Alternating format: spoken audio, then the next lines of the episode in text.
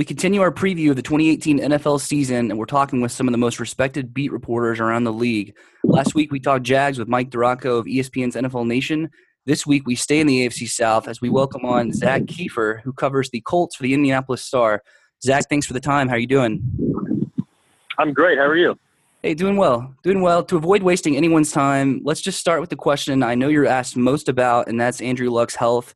Is he close to 100% in your opinion? Uh, what should fantasy players be aware of in regards to number 12, you know, as they prepare for drafts? Yeah, health wise, he's 100%. He's full go. We've seen him make all the throws throughout training camp over the last month. Um, nothing out of the ordinary, no setbacks. Um, I'd expect him to, to be a little rusty early on for a guy who hasn't played in 18 months. That's pretty normal. Um, but yeah, he'll be fine. He'll be good to go. Um, and look, the last time he played a full season completely healthy was 2014, and he threw for 40 touchdowns, which was the most in the league. So I think we're going to see more of that Andrew Luck this year. Hey, and Luck might not even be the most anticipated quarterback to return from injury, you know, this season in the AFC South. I know people in Indy have been waiting anxiously, but uh, which quarterback's return is the bigger story and impact to their team, in your opinion, Luck or Deshaun Watson? Yeah, it's all luck all the time here. I mean, talk about a guy who led this team to the AFC Championship in his third year. You know, won 11 games his first three years in the league, and then really fought through injuries and played hurt for two years, and then missed a completely, you know, an entire season last year. It's, it's everything hinges on the right shoulder of Andrew Luck. Moving to the running backs, after the Colts opted not to re-sign Frank Gore, I think fantasy football players just penciled in Marlon Mack as Indy's new bell cow. What is his heading into the regular season, and what should we expect the Colts backfield to look like this year? Yeah, it's not going to be a bell cow. Uh, I can tell you that right now. It's going to be a by committee approach. Frank Reich likes that. That's what worked so well for him in Philadelphia last year. Um, but I think Marlon Mack's going to have a good year. I don't know where he's at with his hamstring right now. He might be a little bit of a question mark for week one. Um, but I think he's going to have a big year. I think he's really going to step it up. So if you're going to draft one Colts running back relatively high, I think he's the one you want to go after. Nyheim Hines, you know, the rookie running back drafted in the fourth round from NC State. He's a name at the start of August that we've, you know, heard tossed around as a possible steal in fantasy drafts. But I understand his preseason's kind of been up and down. Should he be viewed, you know, as an upside guy or is he just a guy?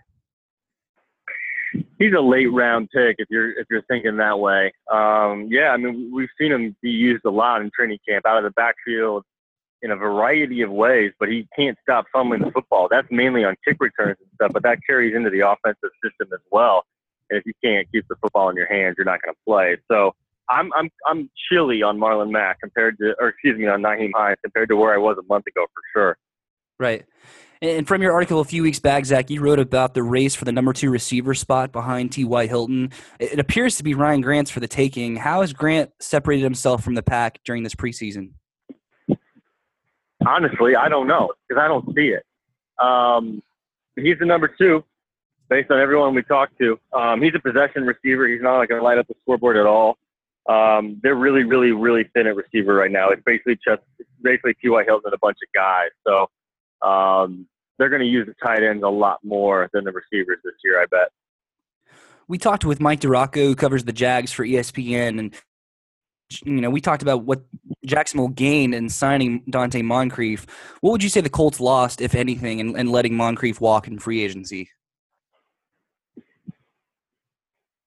Yeah, um, sort of the guy they were waiting to grow up, waiting to make the big plays, waiting to be more four years, and he just never got there. No one's going to doubt Donte Moncrief's talent.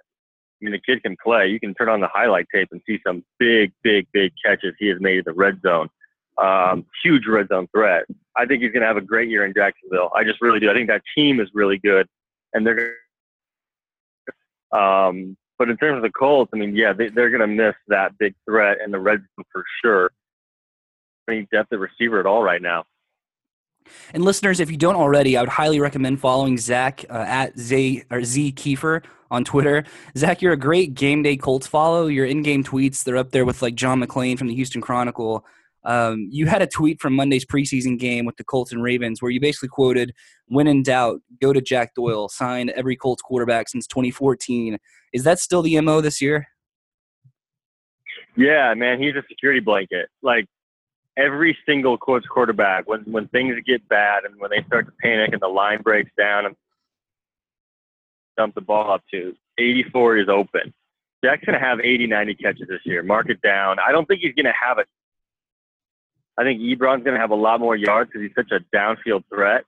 But Doyle just catches everything, and he's just he's that third and seven guy you go to every time you don't think twice about. I know Frank Reich loves his tight ends. Do you expect Ebron, like you mentioned, to play second fiddle to Jack Doyle, or will he be more like the you know Dwayne Allen goal line target for Andrew Luck?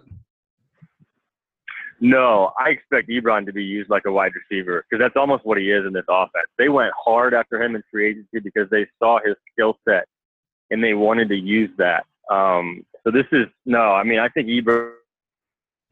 Don't be worried about what you see in the preseason. They are absolutely hiding him. They're not using him at all.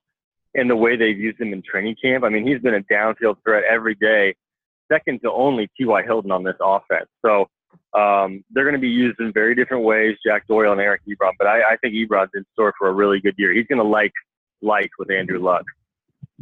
Lastly, one of our favorite segments during the preseason is what we call "No Thanks," where we each we declare a player or a roster spot we want nothing to do with in fantasy this upcoming season. So, Zach, who are you saying no thanks to in 2018 for the Colts? Can I say the right tackle? I don't know if that helps with your fantasy purposes. Um, yeah, I mean that has an effect. Ooh, that's a tough one. Um, uh, I would stay away from any receiver not named Hilton, and I might stay away from T.Y. Hilton if you want to draft him high because I think T.Y. is going to have a great year, but he's not a big touchdown guy. He never has been, and I think when they get in the red zone, they're going to go either Marlon Mack on the ground or they're going to go to Jack Doyle or Eric Ebron on the ear on the in the air. So that might be um, the development. But I don't I don't want to say anything negative about T.Y. because he's had a great camp, but he's just not a touchdown machine, and that matters a lot in fantasy. Right. Well, man, I really appreciate you coming on. Once again, that was Zach Keefer, who covers the Colts for the Indianapolis Star. As I mentioned earlier, give Zach a follow on Twitter at click and content at indystar.com. Zach, thanks for hopping on. All the best this season. Thanks, guys.